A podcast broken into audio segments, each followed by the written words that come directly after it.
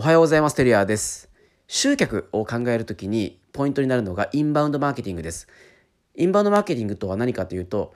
ニーズのある人たちを磁石のように引き寄せるマーケティング活動のことです。で、この引き寄せるだけではですね、あの見込み客にはなりません。リードに転換していく必要があります。リードというのは、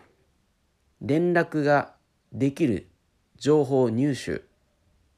した相手のことです。名前、メールアドレスですね。まあ、リードをリードに転換していく方法としてはメルマガ登録を促したりとかなんですけども実は僕らがですねよくやるのはブログ記事の中に埋め込んでいるチャットボット彼らがリードに転換してくれております。いわゆるホームページを見つけたブログ記事を見つけたで、えー、大体50%ぐらいとかあ読んでいくとチャットボットがですねポコンと現れて、えー、接客をし始めます。でここでのポイントっていうのはチャットボットをですねペルソナターゲットに合わせて変えているってことですちょうど先ほどですね公開したあの地方観光 DX 戦略における成功事例っていうのをブログ記事を上げたんですけどもこのブログ記事の中で出てくるチャットボットはですね僕らがのブログ記事通常上げている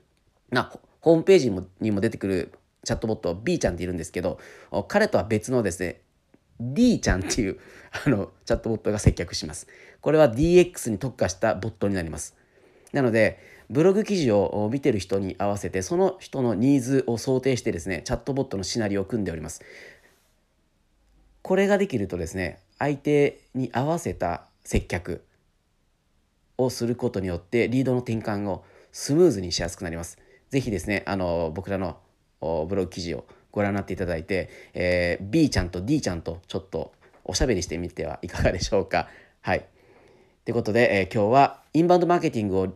リード転換するために必要なポイントとしてはチャットボットを複数用意するっていうことをご紹介させていただきました。今日も頑張りましょう。